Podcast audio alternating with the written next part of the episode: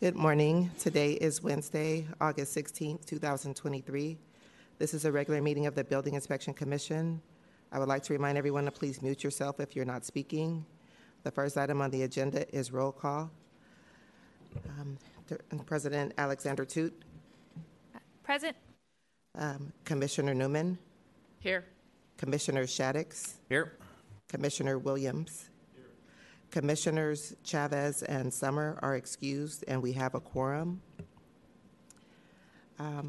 Next, would you be able to read the land acknowledgement? I'm sorry. It's on the agenda. Yeah, I have it. The Building Inspection Commission acknowledges that we are on the unceded ancestral homeland of the Ramaytush Ohlone, who are the original inhabitants of the San Francisco Peninsula. As the indigenous stewards of this land, in accordance with their traditions, the Ramaytush Ohlone have never ceded, lost, nor forgotten their responsibilities as the caretakers of this place, as well as for all peoples who reside in their traditional territory. As guests, we recognize that we benefit from living and working in their traditional homeland. We wish to pay our respects by acknowledging the ancestors, elders, and relatives of the Ramaytush Ohlone community and by affirming their sovereign rights as First People. Okay. Thank you. Next, for members of the public who are maybe listening in, our public comment call-in number is 415-655-0001. The access code is 2663-974-8864. To raise your hand for public comment on a specific agenda item, press *3 when prompted by the meeting moderator. And for the WebEx webinar password is 0816. So next we have item 2, President's opening remarks. Good morning, everybody. First of all, congratulations to all the parents and the children who are going back to school today. It's the first day for SFUSD, and I know the school districts are starting very soon. So good luck to you and your children. I wish you much joy and success this year. I wanted to also let folks know and invite my fellow commissioners. Last week, I had the opportunity to visit the Permit Center and experience the over-the-counter system. Thank you to Director Reardon, Assistant Director Gasparis, and especially thank you to Gus Bohorowitz Jr., the Permit Center Manager. The digital system and the help desk and the shared infrastructure between the departments is an incredible development. The cultural change is not automatic, and the Permit Center's leadership and vision for collaboration is clear, and the expectation is clear. Especially noteworthy are the monthly reports that each department is given that lead to action on the floor. And this real experience is available to any of my fellow commissioners, and I encourage you to take advantage of it as we are charged with the policy changes to improve the permit process. And that's one of the things we'll be hearing from today. And if you are not someone who files permits regularly, as many of the commissioners are not, I do encourage you to go through that process yourself. So thank you for helping set that up. And the goals for today's meetings, we're going to hear from the directors and the executive leadership team. Director O'Riordan is on a well-deserved vacation, so we're joined by Assistant Director Christine Gasparic. We're going to hear and discuss two important critical items for economic recovery, our goal of public excellence, and these two goals are also aligned with good government and transparency and restoring the public trust and deepening our culture of ethics at DBI. So I'm excited for items 5 and 6 today on the agenda. In addition to today, one of the most important things that we do as a commission is we hire the director and the secretary, and we also issue their reviews. And so we will be performing one of those important duties today. To my fellow commissioners and to the members of the public, at the last meeting, you may have heard requests for in-depth items on housing, on budget, on subcommittees. Those items we're going to move to September. So you can look forward to seeing those on our September agenda. And that's all for me. Good morning, everyone. Thank you. Is there any public comment on the President's opening remarks? Seeing none, item 3, general public comment. The BIC will take public comment on matters within the Commission's jurisdiction that are not part of this agenda.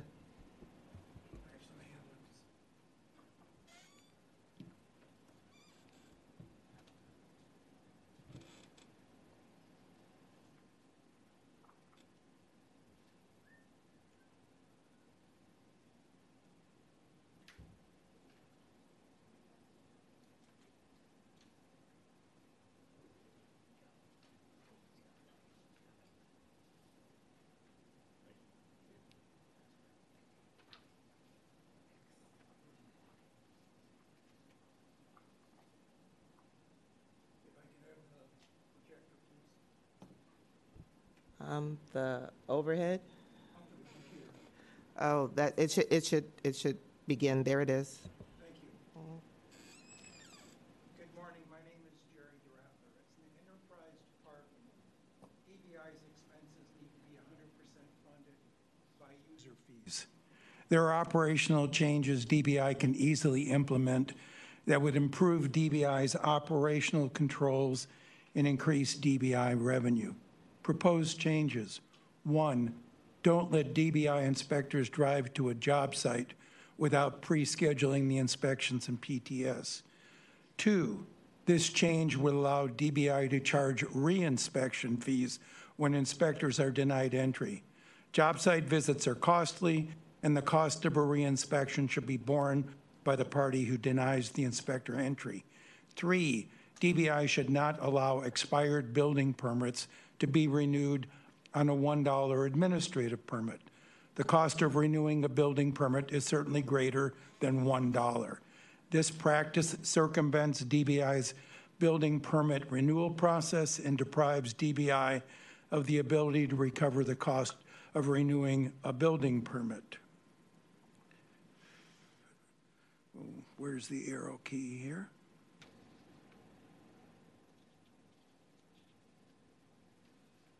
Four, DBI needs to stop allowing expired building permits to be finaled on a $1 administrative permit.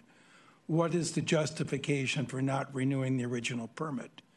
I filed a document request on July 25, 2023, and I should have received a copy of DBI's policy on issuing administrative permits in 10 days. I've not received the document. 5, DBI Inspector Ed Donley was heading up DBI's internal review of Rodrigo Santos and Bernie Curran jobs until Mission Local ran a story that reported DBI Inspector Donley had work done on his house by Rodrigo Santos. A copy of the Mission Local story is in your handout. 6, the use of administrative permits at Mr. Donley's home illustrates how administrative permits are being abused. Building permits were issued to Mr. Donley's home with a total cost of $179,000. Inspector Donley allowed the 6 building permits to expire. DBI Senior Inspector Kevin McHugh finaled the work on the 6 expired permits 12 years later in 2019 on an administrative permit. This nonsense needs to stop. Thank you. Is there any additional public comment in person or remotely? Okay, seeing none, we will go to item 4, Director's Report. 4A, Director's Update.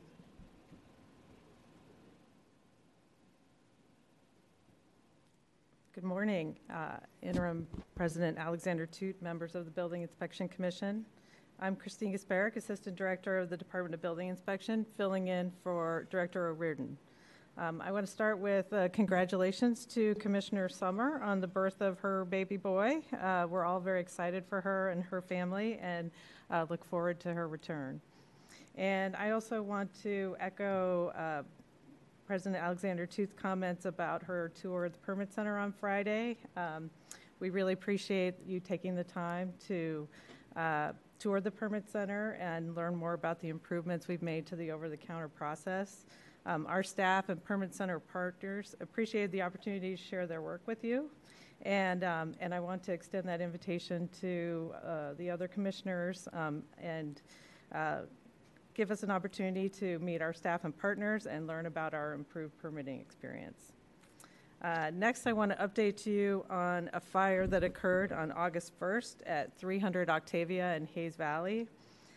It was a fire that destroyed a housing development that was under construction and caused portions of Octavia Boulevard to be closed for more than a week. Immediately following the fire, DBI issued a notice of violation to the property owner, requiring that they secure the necessary permits, demolish the wood and steel framework, clear the debris, and secure the site. On August 8th, when that work had not proceeded at an acceptable pace, DBI issued an emergency order that required the property owner to move faster. In response to the emergency order, the property owner quickly hired a contractor, secured a demolition permit, and began taking down the framework and construction scaffolding.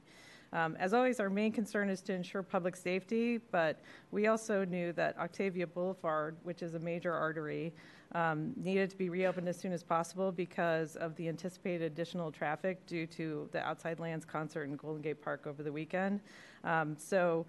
To that end, the demolition crews worked late last Thursday and early on Friday and brought the damaged scaffolding down to a safe height, and the roadway was reopened before noon on Friday. The demolition work and debris off-hauling continued over the weekend.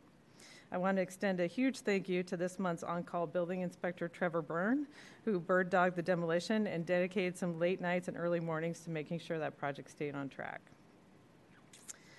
Secondly, I was also asked to provide an update on the unpermitted illuminated structure that was constructed on the roof of the Twitter building at 1355 Market Street on Friday, July 28th. On that day, DBI staff were informed of a structure being built on the roof of the building without a permit. We opened a complaint, and a building inspector attempted to access the building to investigate, but he was not allowed inside. Because the structure was visible from the street, the inspector wrote a notice of violation and attempted to access the building the next day, but was again turned away. Over that weekend, DBI and the planning department received more than 24 complaints about the unpermitted structure and its illumination. The following Monday, DBI building inspectors returned to the building and were granted access to a viewing area where they observed the structure being removed.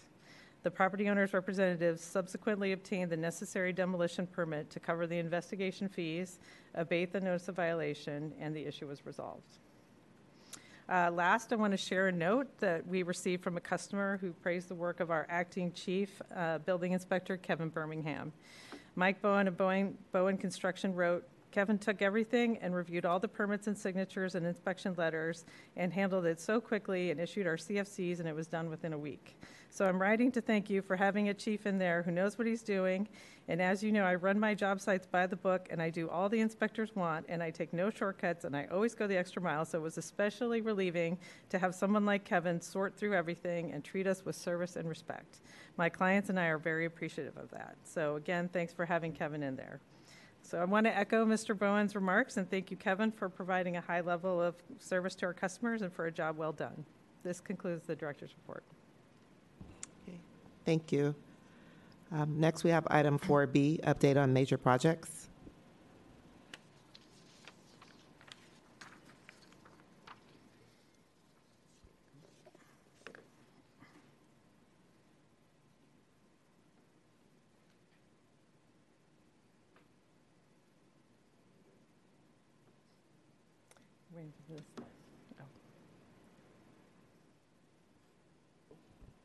Okay, the first slide. Good morning. Update on major projects. As a reminder, major projects have a valuation of $5 million or greater, and this is data from July. So in July, there were two permits filed for major projects. One was demolition and renovation of the facilities at St. Ignatius at 2001 37th Avenue. It's a $75 million project. The other was at 450 Pacific Avenue. It's an interior renovation of an office building valued at $10.8 million. And President Alexander Toot, you had asked that we include some reference information from before the pandemic. So under the count there, we have included the average number of such projects in 2019. So in 2019, the average was just over 10. For permits issued, we have 3 permits that were issued at a total valuation of $29.8 million. One was for 945 Market Street, a tenant improvement for the new IKEA shopping center at $12.2 million. And another example is the 809 Montgomery Street expansion and renovation at $7 million. And in 2019, we had an average of just over six permits issued at a valuation of $5 million or greater. And for completed projects, we had 1 completed project, valuation of $6.5 million, a 4-story office building at 1615 Market Street. And in 2019, we had an average of 5 completed projects in the month of July. That concludes major projects. Okay, thank you. Do commissioners have any questions or no? So then next we have item 4C, update on DBI's finances.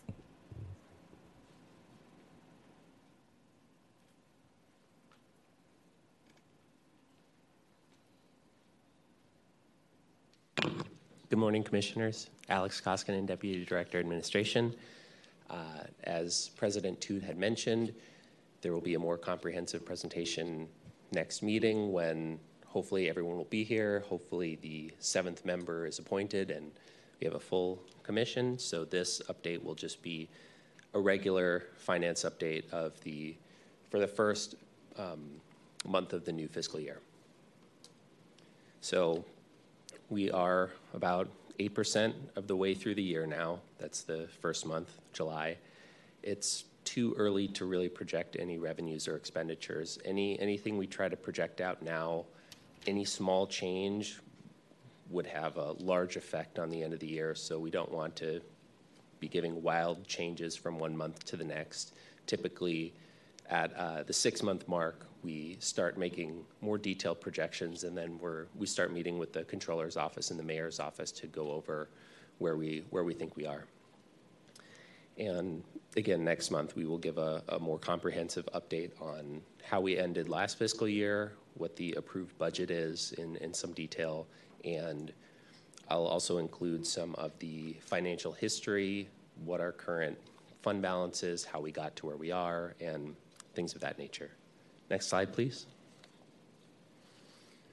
So here you can see some of the initial revenue activity for the first month of the year.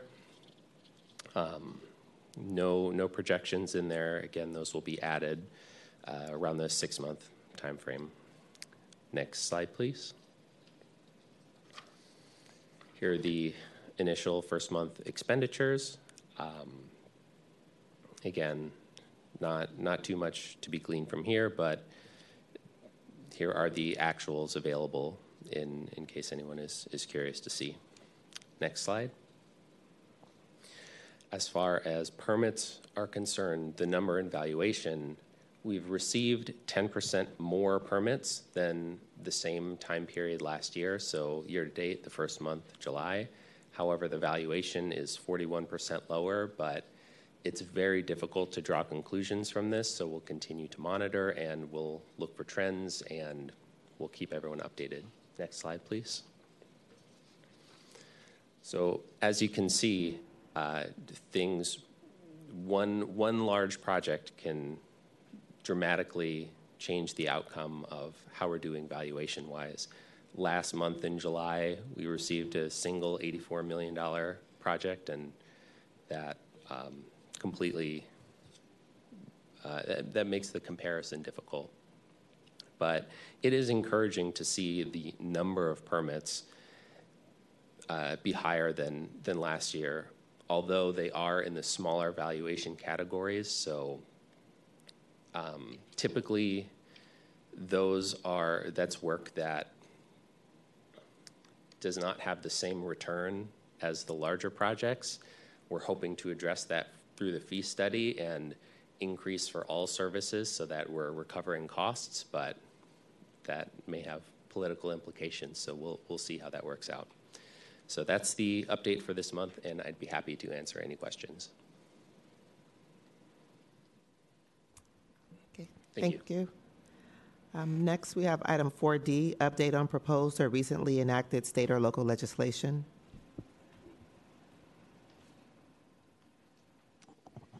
Good morning, Interim President Alexander Toot and Commissioners. I'm Carl Nocita, Legislative Affairs Manager, with your monthly update on local and state legislation impacting DBI. The first slide, please. The first item I'll cover today is an ordinance amending the Planning and Building Code that created a temporary amnesty program, including a streamlined application process and permit fee waivers to bring unpermitted awnings into compliance. That ordinance passed the Board of Supervisors, was signed by the mayor on July 20th, and becomes effective in just a handful of days on August 19th. As I mentioned last month, there was a duplicate ordinance that made some additional changes to the planning code. That one's just about a week behind in going to effect, so it will go into effect on August 28th, which will be the official kickoff date of the amnesty program, though the fee waivers will be available beginning August 19th. And the Office of Small Business is resuming outreach next week with updated information, and they will be focusing on the businesses that received complaints and notices of violation. Next slide. Next is an ordinance amending the building code to outline the site permit application process to require simultaneous interdepartmental review for site permit applications. That ordinance did pass the Board of Supervisors, was signed by the mayor on July 28th, and becomes effective on August 28th. That ordinance does largely mirror the process that DBI already has in place, so not a huge impact on our current operations, except that it codifies those requirements in the code and the accountability that comes with that. Next slide. The ordinance amending the building code to increase fees charged by DBI by 15% passed the Board of Supervisors as part of the city's 23-24 budget. The budget was signed by the mayor on July 28th and becomes effective on August 28th, and that does include the fee ordinance, meaning DBI's customers will see the 15% increase for new applications beginning August 28th. Next slide. Next is the ordinance to add a business sign fee waiver to the existing May small business awning fee waiver program. Last month you heard from Supervisor Joel Ingardio's office, who was the sponsor of this legislation, and after your recommendation, the Land Use Committee recommended the ordinance to the full Board of Supervisors.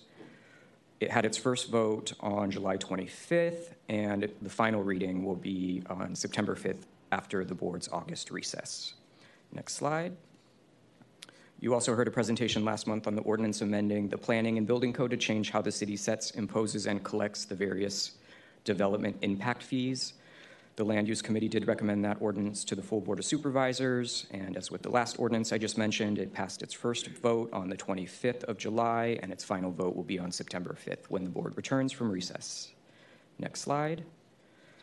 An ordinance amending the electrical code to require specific certifications for electrical work was introduced by Supervisor Connie Chan and referred to the BIC for your recommendation, though since then Supervisor Chan has asked us to continue that ordinance pending some additional feedback from our Code Advisory Committee and especially the Mechanical, Electrical, Plumbing, and Fire Subcommittee.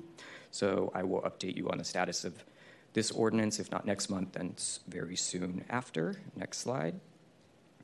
Finally, here locally, there is an ordinance amending the building code that was introduced by the mayor just before the board's recess that would allow DBI to waive the annual registration fee for vacant or abandoned commercial storefronts.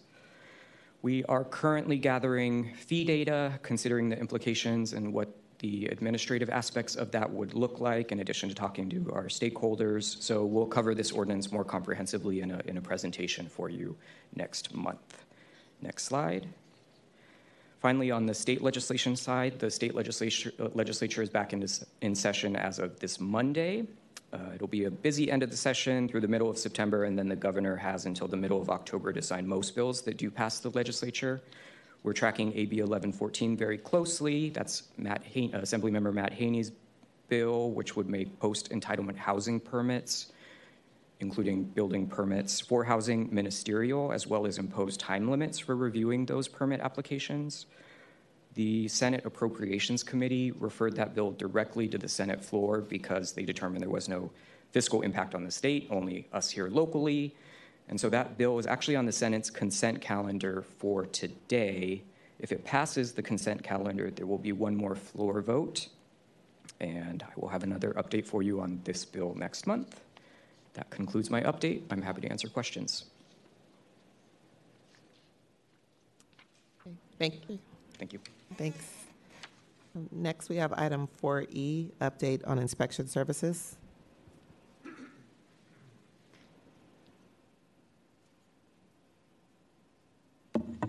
Good morning, President Alexander Toot, Commissioners. I'm Matthew Green, Acting Deputy Director for Inspection Services, and I'm pleased to provide an update on the activities and performances of the Inspection Services Division. Next slide. In July of 2023, the Building, Electrical, and Plumbing Divisions conducted 9,443 inspections. 92% of those inspections were conducted within 2 business days of the date requested by the customer, meeting our target of 90%. Next slide, please. In the same month, our Housing Inspection Services conducted 905 inspections, with 101 of those being routine inspections of multifamily housing. Next slide. The Building, Electrical, and Plumbing Divisions received 463 complaints and responded to 99% of them within 3 business days, well exceeding our target of 85%. Additionally, our Code Enforcement Division sent 64 cases to Director's hearing. Next slide.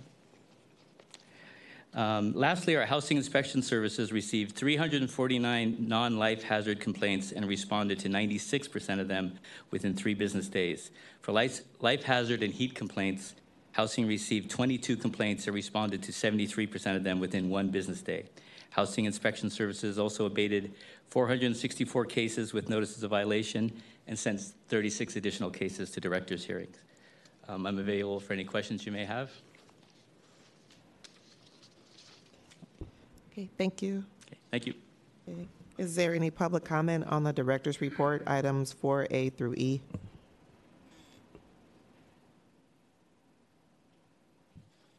Good morning. My name is Jerry Durantler.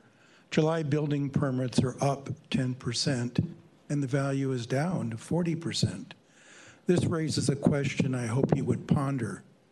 Why are building permit fees based on the value of the work and not the cost of the service provided?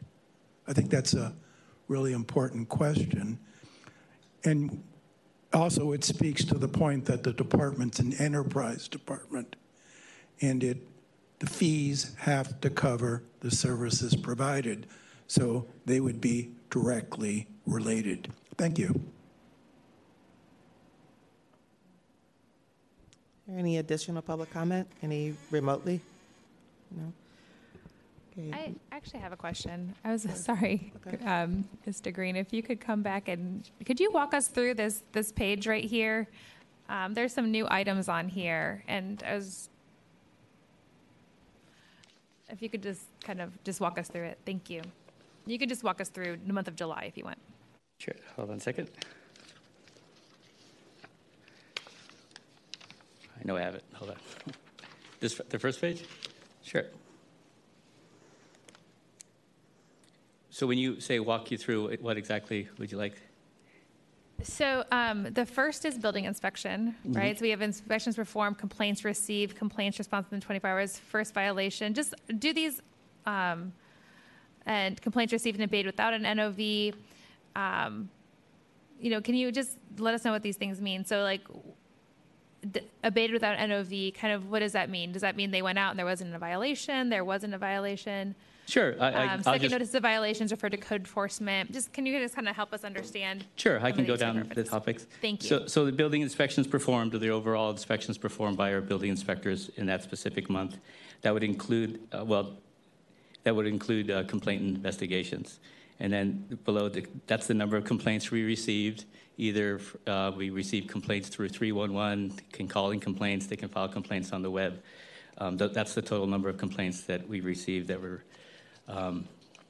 relevant to the building inspectors. There's also complaints for plumbing and electrical that are not included here, but we can get that if you would help those. Complaint response within 24 to 72 hours.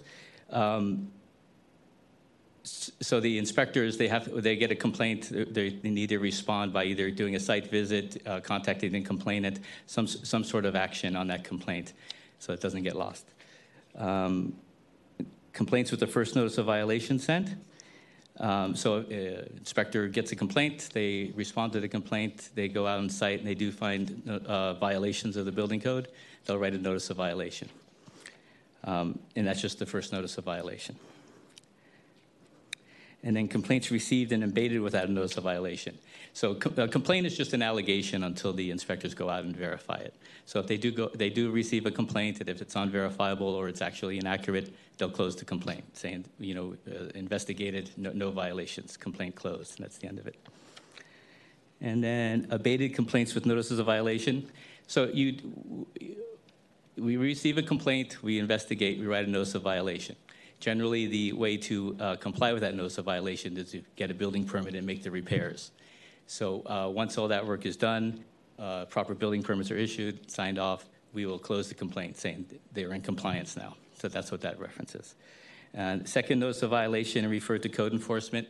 Second notice of violation, it's just another way of us saying that's the final warning letter we sent to the property owners to say you've received your first notice of violation, you have not complied, we are sending this to code enforcement for the next step of the whole enforcement process. Now the housing inspections is very similar. Do you want me to go down each list here? Or?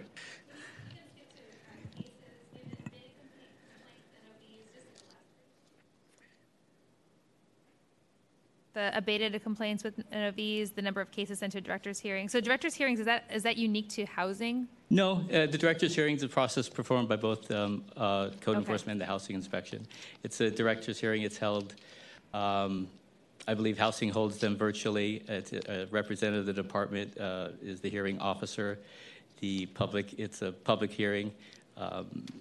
The purpose of the hearings is to, for the property owners to give cause to why we shouldn't issue an order of abatement on the property. So it's a public hearing. The property owners are invited to show up. Sometimes they show up, sometimes they don't. And also, anybody can show up to testify on the case. And then the hearing officer will make a decision whether they can issue an order of abatement. They can issue an advisement, which would say a 30-day advisement, say you get 30 days to correct all these violations. If they're not done, then we'll issue the order of abatement. They can also decide to continue the case, or they can return the case to staff if there's, you know, it's on the hearing officer's discretion if there's more work needs to be done. And then the next one, I'm sorry, the number of routine inspections, is that what your question? And that's for multifamily buildings, is that right? Yeah, that's multifamily building. It's a in the common areas. Apartment house owners pay apartment license fees on their property taxes annually. It pays for this program for a routine inspection of the common areas of multifamily housing. Thank you. And then code. I think code enforcement makes sense. Could you talk about the code enforcement outreach programs? Actually, I defer to Luis here. He'd be more. Okay, this is the first time we're receiving this report, so I just want to draw attention to it. Thank you. Good morning, Commissioners. My name is Luis Barao, and I'm a Senior Housing Inspector, Acting Chief. While Inspector Sambamatsu is out, I would love to answer your questions, so please go ahead. I believe this is the first time we're receiving this report. Is that right? So could you just... Okay. The code enforcement outreach program, the total people counseled, the counseling cases, and the community program participants, and the cases resolved. Could you just walk us through that quickly? Sure. So the code enforcement outreach programs are community-based organizations that the department works with that include the collaboratives as well as, well, no, this is just code enforcement. So this would be the code enforcement outreach programs, which are the ones that work with multifamily units or not SROs. So total people reached out to, what that means is any flyer, any communication, it's the total amount of contacts that were made within the community to try to do outreach. So that encompasses any activity, any flyer, it's trying to capture the amount of outreach and contacts that's been had with the community as a number, so that's what that number on top is. Counseling cases would be cases where either through outreach or through office times or through phone calls. People have come into those, have come in contact with one of the CEOP programs to request help with code violations. And cases resolved are cases that where either they, through their counseling and through their actions, have been able to get the complaint resolved, as well as any case that they've referred to DBI where an inspector has had to go out and do an inspection. And internally for us, we also have statistics about how many cases have been referred to us, and that's one of the numbers that we asked. It's not included on this report, so that we split that number out. So this case resolved is a total of all of those cases, not just the cases referred to Housing Inspection Services. Any other questions? Thank you. Thank you. I will do my usual disclosure. I used to work for the CEOP programs. I still know people that receive those services, that provide those services. Thank you. And this is a report that we get every 6 months. I've been asking that one. Okay. Okay. Thank you. Okay. Next, then we are on to item 5, discussion regarding kitchen and bathroom remodel, over-the-counter, or OTC online instant permits. Good morning, Interim President Toot and the members of the Commission. My name is Neville Pereira. I'm the Deputy Director of Permit Services. I'm here to update you on the kitchen and bath remodel instant online permits. So we can have the first, there we go. So some permits that we issue don't require plans. It makes sense that things like roofing permits, electrical and plumbing, some electrical and plumbing permits, and you know, some kitchen and bathroom models don't need plans. And so we offer this service over the counter to come in and just get the permit in person. However, in October 2020, DBI expanded this online this service to the instant online permits, which are available to licensed contractors only. And then that was for roofing permits in 2020, and in 2021, we expanded that to include kitchen and bath remodels. That next slide, please. Okay, no, we're already on there. So the way it works is that the contractor fills out their information online, and is essentially we keep their records updated so that if something lapses, you know, we notify them that they're no longer eligible to pull these online permits. They come onto the website and fill out the information about the project, the address, and scope of work. Get their permit to start work, and then we send out an inspector to verify that the work was done according to code. The License B general contractor as well as the B2 contractors are eligible for this service. And like I said, they're already registered with the Department of Building Inspection. We don't allow this service for homeowners just because of the myriad of expertise that we get with that. So currently it's only licensed contractors. Next slide. So this is what the contractor sees on the website. It allows them to fill out basic information on about the project, and then validate their contractor's information as well. Next slide. So if you can imagine, kitchen and bathroom models can be pretty extensive, or not, and we allow the ones that are not extensive to be pulled online. So no structural changes.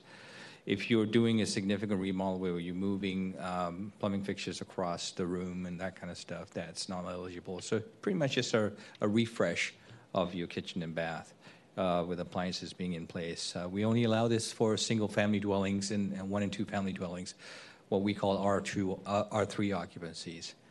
And for obvious reasons also, because things get a little more complicated for multi-residential and commercial. and then no historical buildings or any buildings that have active complaints. Next slide. So the statistics say that in so far in 2023, we've had 6,245 permits that are issued without plans. Approximately 824 of these have been issued instantly online. It's approximately 13% of all no plans permits. So we continue to publicize this information. If you can go to the next slide, please. Using customer communications, we have our normal communications base. We have our monitors in the permit center, throughout the permit center, that advertise this service as well.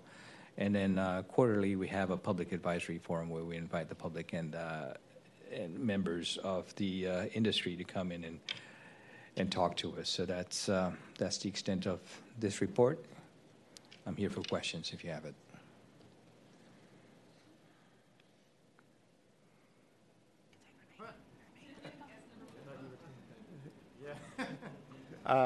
Yeah, so if you could you elaborate a little bit further on why the online permitting is not extended to homeowners and just the reasoning behind that, that limitation? So currently, yeah, it's a valid question. If currently the program on its onset, when we rolled this out during the pandemic, is primarily to reduce the volume of the need to come to City Hall, and so it was restricted. You're right; we don't need to restrict this to contractors only. However, everything in our permit tracking system now, again, our permit tracking system is fairly long in the tooth. It's old. And it's based on pretty rigorous rules about the contractor and allowing them to pull permits. It's something that we can control immediately. We are, as we look into make our services available ubiquitously, we will soon roll it out to others. So it's just an interim step. Thank you for that question. Thank you. Thank you for your report. Just hopefully a fast question. So the 6,245 total OTC no plans permits, that's how many people actually submitted an online or attempted to submit a online permit? No, that's combined. That's combined walking. Most of them are walked in. Okay. The 13% are online kitchen and baths. Okay, so then just trying to read these numbers here, 824 issued instantly online, correct? And that's a combination of walking in or online? No, that's just online. That's just online. Yeah, so the people that use our web service, and I believe I stand corrected on that. It's not just kitchen and bath. It's just all online transactions. Okay, I'm going to try to get to my question here. So out of the 6,200 there, 824, what typically fell out? Like what was, is there a most common reason for somebody to fall out of the online instant approval? It's not that they fell out. The majority of our industry professionals, contractors and permit runners, just have gotten used to walking in and getting that service done in-house. As opposed to online. There are a growing number of professionals that would rather sit in their bedroom and, you know, get a permit issued, and that, you know, like I say, it's growing. But we will continue to market that service. For every person that does not step into the permit center, it just allows us more throughput in the permit center for the people who walk in. Okay, thank you. All right. Sure. My question is about the limitation of 1- and 2-unit buildings. I mean, we have a lot of small landlords in the Richmond, Sunset, those sorts of places where it's, you know, 4-unit buildings are very typical. Why not try and make the process easier for those groups as well to make updates? I think that there's oftentimes there's a reluctance to do some of those things because of how complex the process is and because you have to go through the rigors of the permitting process here in San Francisco. So just, I'm curious there. It's just stepping stone. That's all I can say. We're looking to get there. In my experience, I've had no problem rolling it out to other. It's just we have limitations with the city, internal process and stuff, and where we're knocking down those barriers. I appreciate the cautious, like being cautious and rollout. So yeah.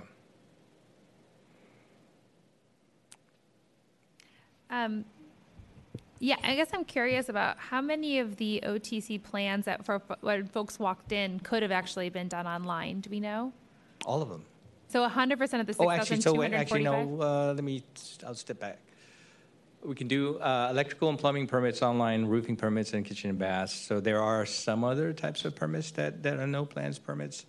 I'm racking my brains right now to think about them. But like stucco, reciting your house and stuff, those don't generally need plans. Mm-hmm. So we just need to develop our cadre of types of permits that we can pull. That's online. Great. Yeah, I'm curious.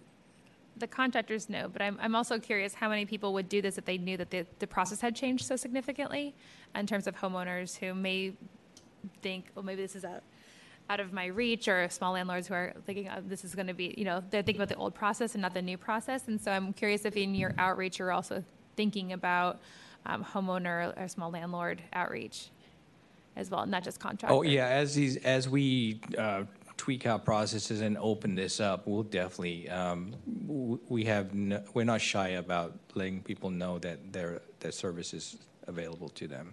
So we'll do that as we roll it out. Yeah, that's great. I look forward to seeing the outreach. I look forward to seeing the expansion of this program. I think this is really great. Great. Thank you. Thank you.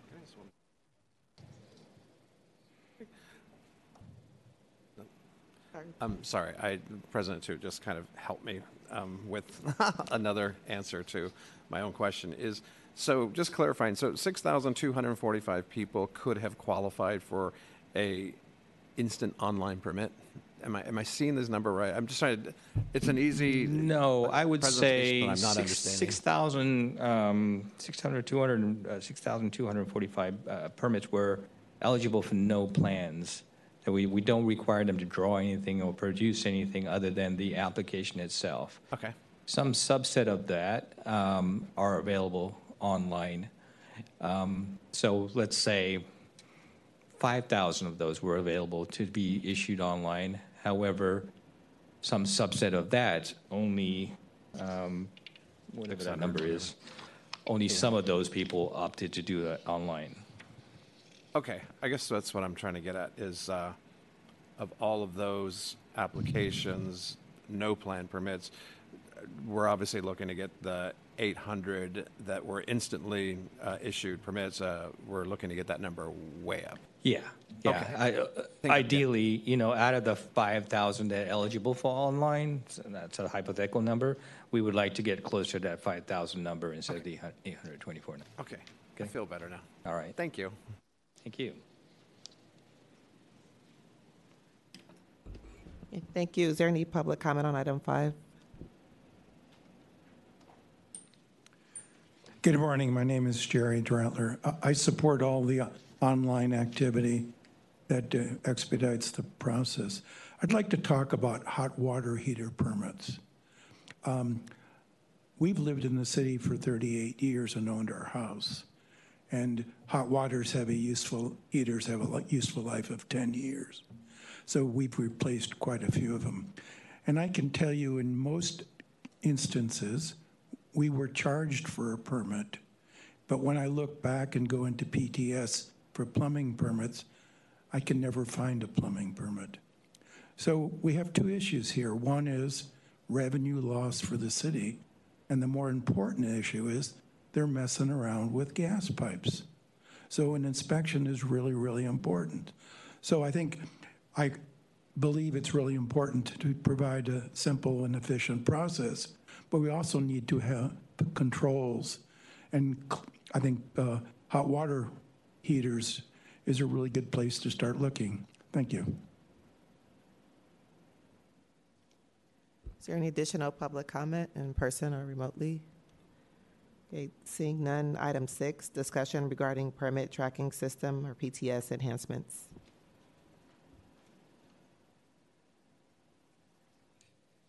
Deputy Director Neville Pereira again on this item.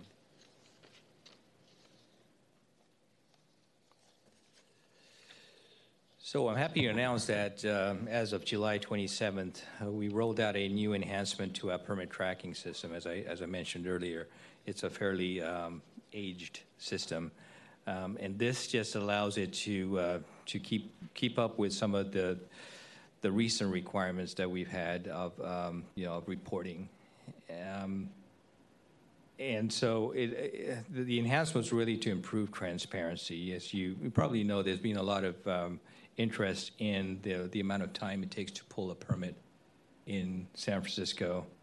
And what we found, the good part about this is that what we found is our ability to report out to people why it took so long was limited because of the system itself. There were information attributes that were missing. How long did it stay within the department versus how long did it stay with the applicant? So where was you looking at a 600-day time to get a permit? How much of that time was actually within the department versus sitting with the applicant and the design team and so on and so forth? So our data infrastructure didn't allow us to do that. So this enhancement now does. And it really, it was a very good implementation. Our information services or information system team was very reactive, responsive to our needs, and we were able to roll it out very quickly. Second slide.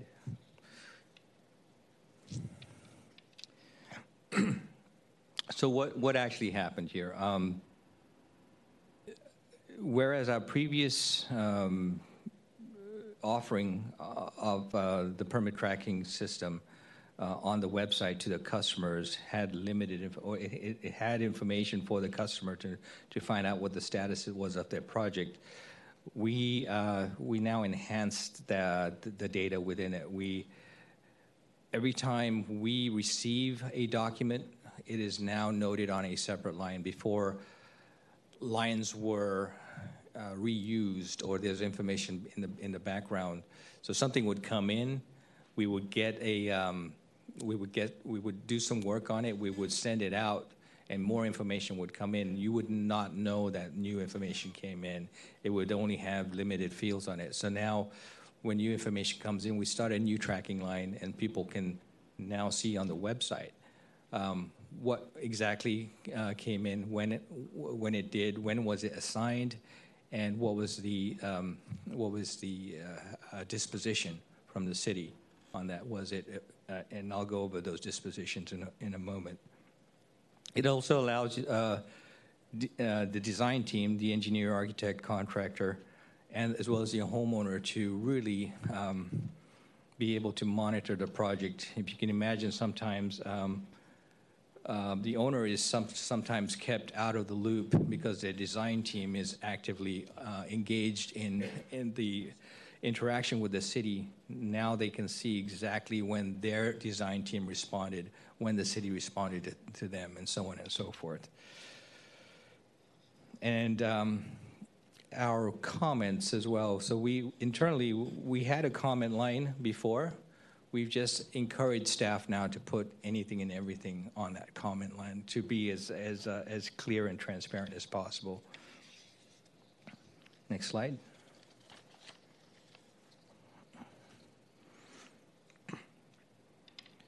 So whether comments have been issued so the project status tells you whether comments have been issued or whether the project has moved on as far as disposition goes, if it's been denied, if it's been approved, and so on and so forth. It also tells you when it was submitted. It continues to tell you when it was submitted, when it arrived at that station, A station is a development review agency, so it could be a public works station, could be a building station, could be a planning station. So anytime a document, regardless of what submittal it was, sometimes there's a submittal to DPW, Department of Public Works, that doesn't come to building. That's also registered. Before it may not have been clear that that separate submittal got issued. So every department has a line in the tracking system. Next slide. So this is an image of what's shown on the website. It tracks the revision number. So every time there's a revision of the plans, either there were comments issued and a new set of plans was taken in. That's tracked now. It's shown. The review result is now shown. That was never done before. We used to have this on hold field, what I alluded to before. On hold in the past used to mean that the department was essentially done with its review and we'd put it on hold. Meaning for us internally that it was sent back to the applicant. So the vernacular wasn't really clear. Well, why was it put on hold? And also this was a single field on a single line. So when it came in, that on hold field was still populated with number, even though there was activity going in the background. So it's as you can probably ascertain, it was limited. And its transparency before now, we have the ability to add a new line saying we received a new submittal, the revision number would be updated, and then we have a new activity that's spawned off of that. And the last item on here shows the expanded comments on there. Next slide. So this is a list of all the dispositions that we have. DBI only uses a few of these. We use the approved status, and we use the issued comments status. We use the admin status as well as the in-progress status. The others, approved as stipulated or denied, those are reserved for other departments. We don't stipulate approvals, and we don't deny. Actually, we do deny in some cases, just to be in sync with other departments. Planning denies applications, and we're asked to deny applications because of that. Next slide, please.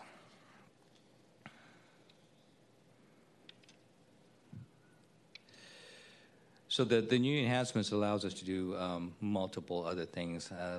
Like I said earlier on, in addition to what I mentioned earlier, it allows us to balance the workloads and assignments. In our internal reporting, we're now able to see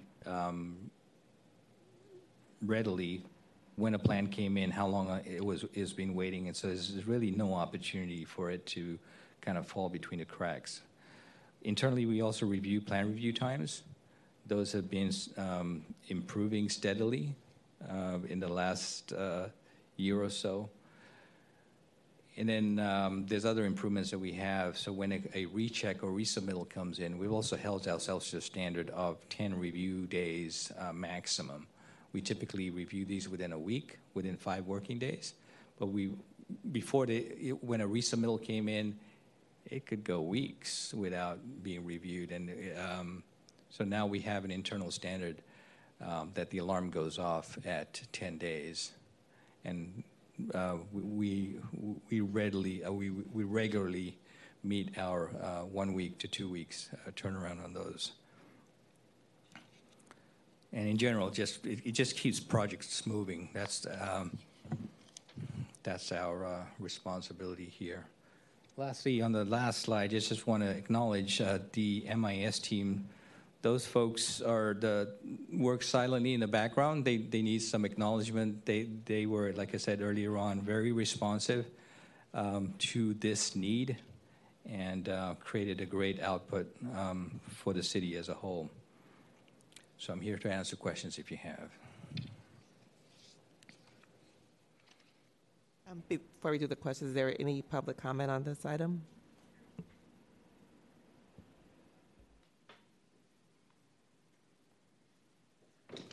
I have some handouts, please.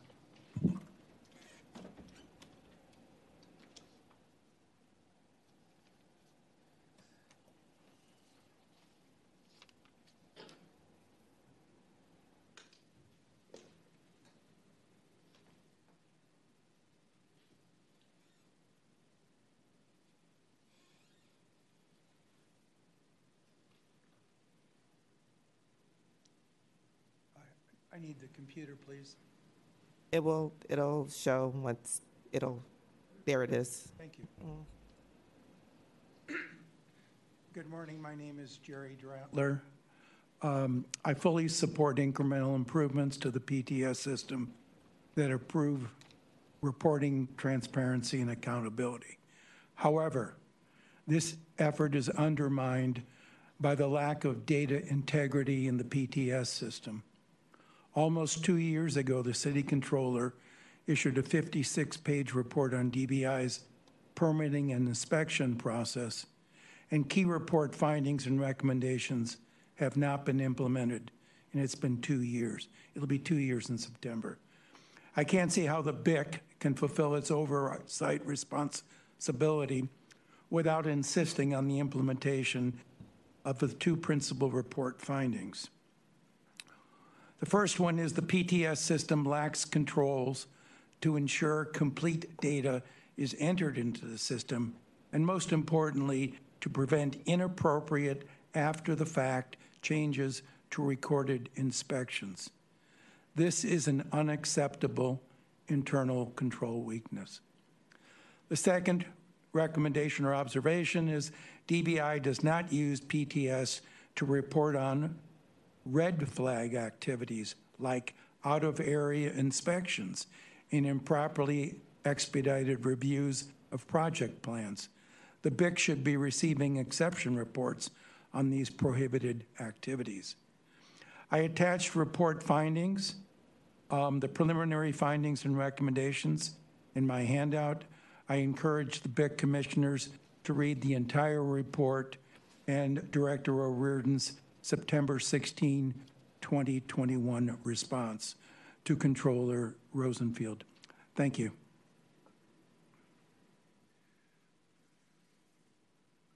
Okay, thank you. Is there any additional public comment in person or online?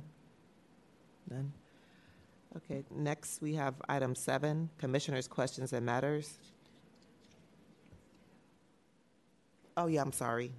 The discussion, the commissioner discussion. My apologies.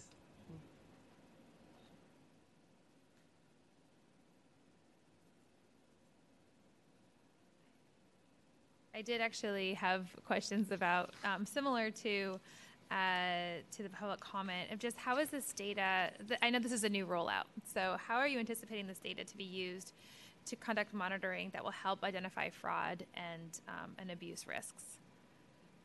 So the enhancements that we've made are primarily targeted towards performance and efficiency measures within the plan check assignment and approval process.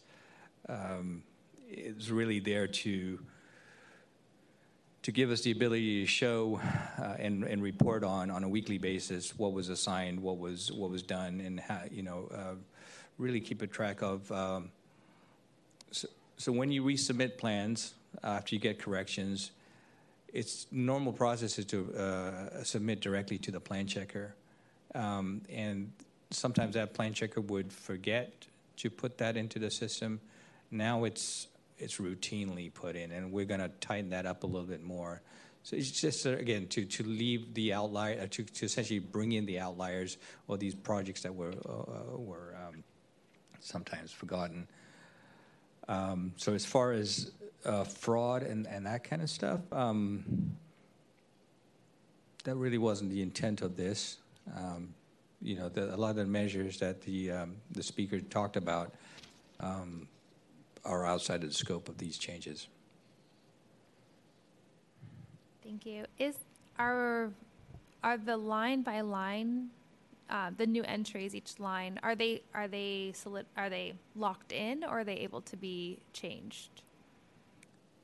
So they're locked in after that line is finished. So if you enter a disposition on that line and you open up a new line and start to enter information on the next line, you're not able to go back and enter information on the line before. Okay, so no one can go back and change something after that line has been. Yeah. Okay. Are you able to pull reports? Absolutely. You absolutely can. That's the great part about this. So you can pull reports by inspector. You can see if something is kind of, you know, out of the ordinary, something that they wouldn't normally be assigned to, and follow up, say, oh, you're just covering for your colleague for vacation. We see that. Or, oh, this is something that was unusual or unexpected. You're able to do that. So the changes that we did to the system were not really related to inspection. However, it is part of the same web view. And so the same rules apply to that. Again, the enhancements we made were not really specific for the type of activity you were talking about. Oh, so this doesn't follow through to the end of the permit. This is just to the issuance of the permit? The web view that you see does follow through to the end of the permit. Because I work in permit services, I don't necessarily know that those got cascaded to inspection, but I would gather so. Okay. Okay. Thank you. All right. Are there other questions from commissioners? I see. Thank you for the presentation.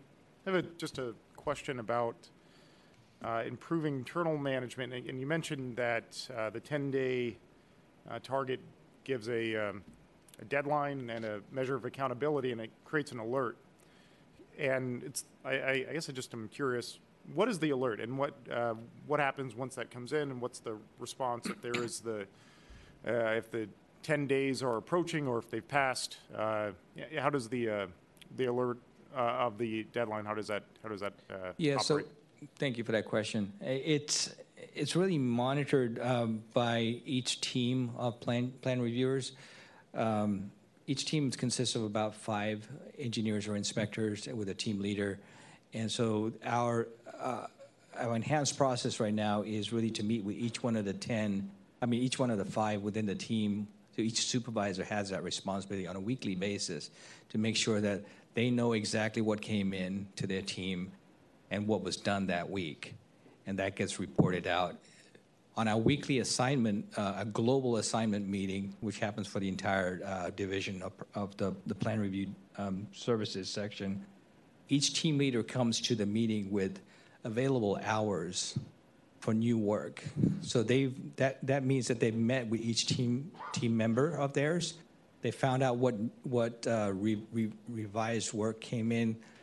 That number of hours associated with that revised work gets taken out of the 40 hours that's available for the week, and whatever's left is available for new work. So that's the check and balance we have to make sure that they met with their staff, they know what available hours are for new work, and this is now, like I said, monitored on a weekly basis. So it's really a good short amount of time that we can make sure the integrity of the information that's being reported out.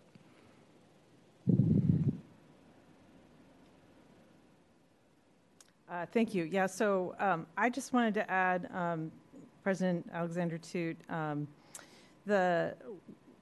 to your question earlier about how do we verify that the plan check is appropriate, when we implemented the pre-plan check process that Deputy Director Pereira was talking about, part of that process is we have 2 experienced plan checkers who look through the plans and assess like a number of hours that they think the plan check will take. And so we have that recorded, you know, so if they say this plan check will take 6 hours or something, and it, you know, somebody only spends 1 on it, then that's in the system, something that we can look back on and say, why was it only 1 and not the 6 hours that they anticipated it would take? So there are some additional checks and balances in there that exist. And as far as the inspection services side, you know, in September we have an update on our reforms project that we're going to give. We have Chris Vergara, who's our compliance manager, is going to give you an update on that. And we have worked on inspection locks or records logs for inspections, and so he can give an update on all of that. So does the inspector actually see the number of hours anticipated for the plan check? For the plan check? Because it seems like that would be a way to. No, yes, they do see it. They all are aware of that. Yeah. And part of this weekly dialogue that happens between them and the team leaders is just to be able to either accept it or negotiate those initial hours, based on what they see. Right. Okay. Thank you. Okay, no further questions. Okay, we'll go to item 7, Commissioners' Questions and Matters. 7A, inquiries to staff. At this time, commissioners may make inquiries to staff regarding various documents, policies, practices, and procedures which are of interest to the commission. And I'll read item B as well. Future meetings and agendas. At this time, the commission may discuss and take action to set the date of a special meeting and or determine those items that could be placed on the agenda of the next meeting and other future meetings of the Building Inspection Commission.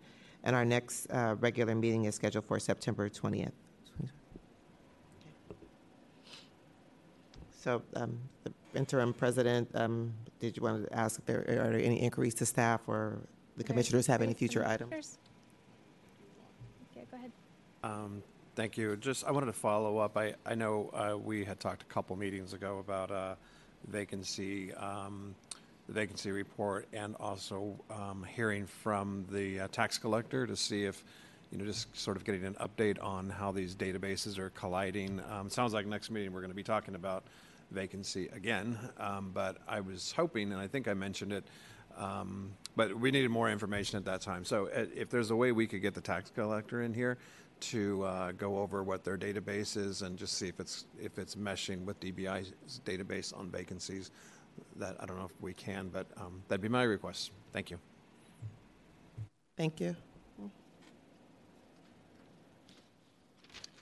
I mentioned at the last meeting, but I just want to make sure that the housing subcommittee is on there for and that because I believe we're also going to appoint the subcommittee members at the next committee meeting, and that we have that the way that it reads is that we could vote on the housing subcommittee but also appoint at the same meeting. For the housing subcommittee, that's a new committee to be formed? Yeah, oh, that's what I put up at the last meeting, yeah. Okay, thank you. And I'll follow up with all of you for the specifics if I have follow-up questions on that. Is there any public comment for the item 7A and B? And none remotely. Seeing none, we have item 8, review and approval of the minutes of the regular meeting of July 19th, 2023. Is there a motion? I make a motion to approve minutes. Second. Okay. There is a motion and a second to approve the minutes. Is there any public comment? Seeing none, are all commissioners in favor? Aye. Yes. Aye. Any opposed? Okay, thank you. Then the minutes are approved. Next, we have item 9, discussion and possible action on the annual performance evaluation for the BIC secretary. 9A, public comment on all matters pertaining to the closed session. Is there any public comment? None. None in person, and remotely. Next, the possible action to convene a closed session. Is there a motion to convene a closed session? Motion to convene a closed session. Is there a second? Second. Okay, and I'll do a roll call vote on that motion. Interim President Alexander Toot. Yes. Commissioner Newman. Yes. Commissioner Shaddix. Yes. Commissioner Williams. Yes. Okay, the motion carries unanimously. We are now in closed session, and it is 11:18 a.m.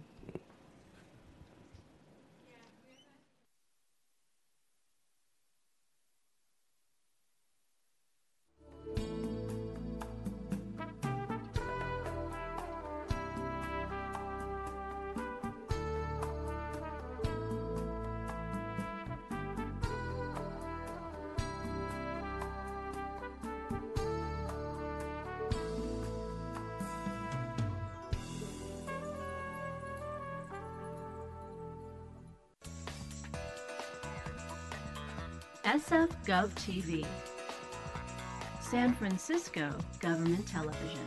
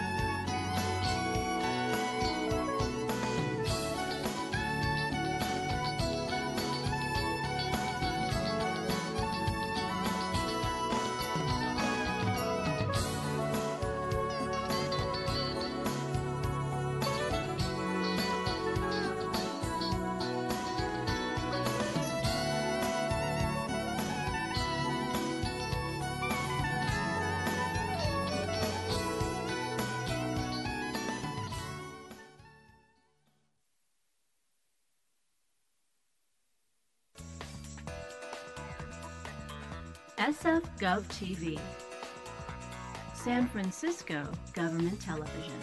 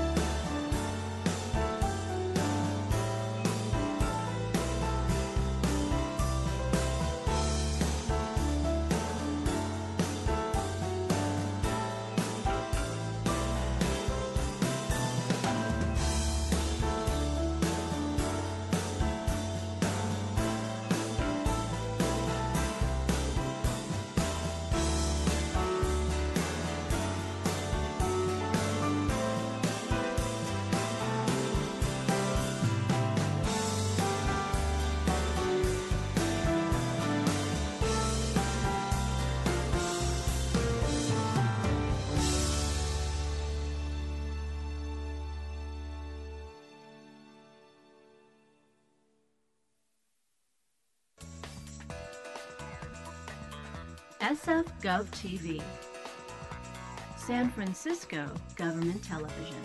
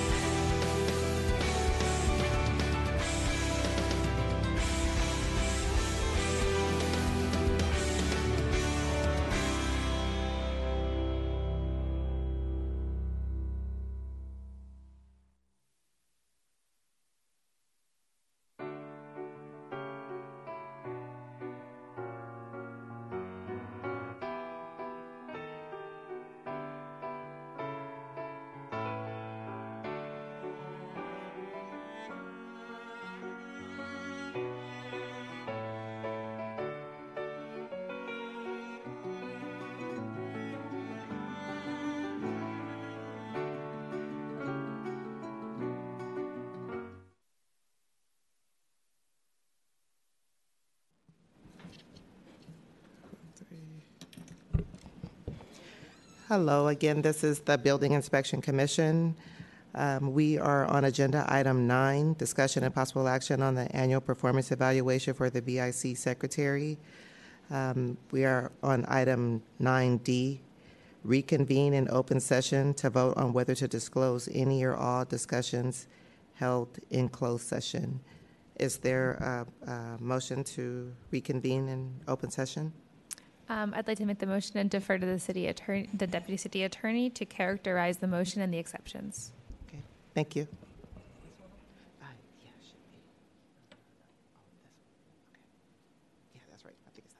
Okay, am I coming through here, Sonia? Yes. Great. This is Deputy City Attorney Peter Milinich. I'll just characterize the motion for the Building Inspection Commission today. It is to reconvene in open session and to not disclose any discussions held in closed session today, except to note that the Building Inspection Commission has completed the performance evaluation process for the Building Inspection Commission Secretary, Ms. Sonia Harris.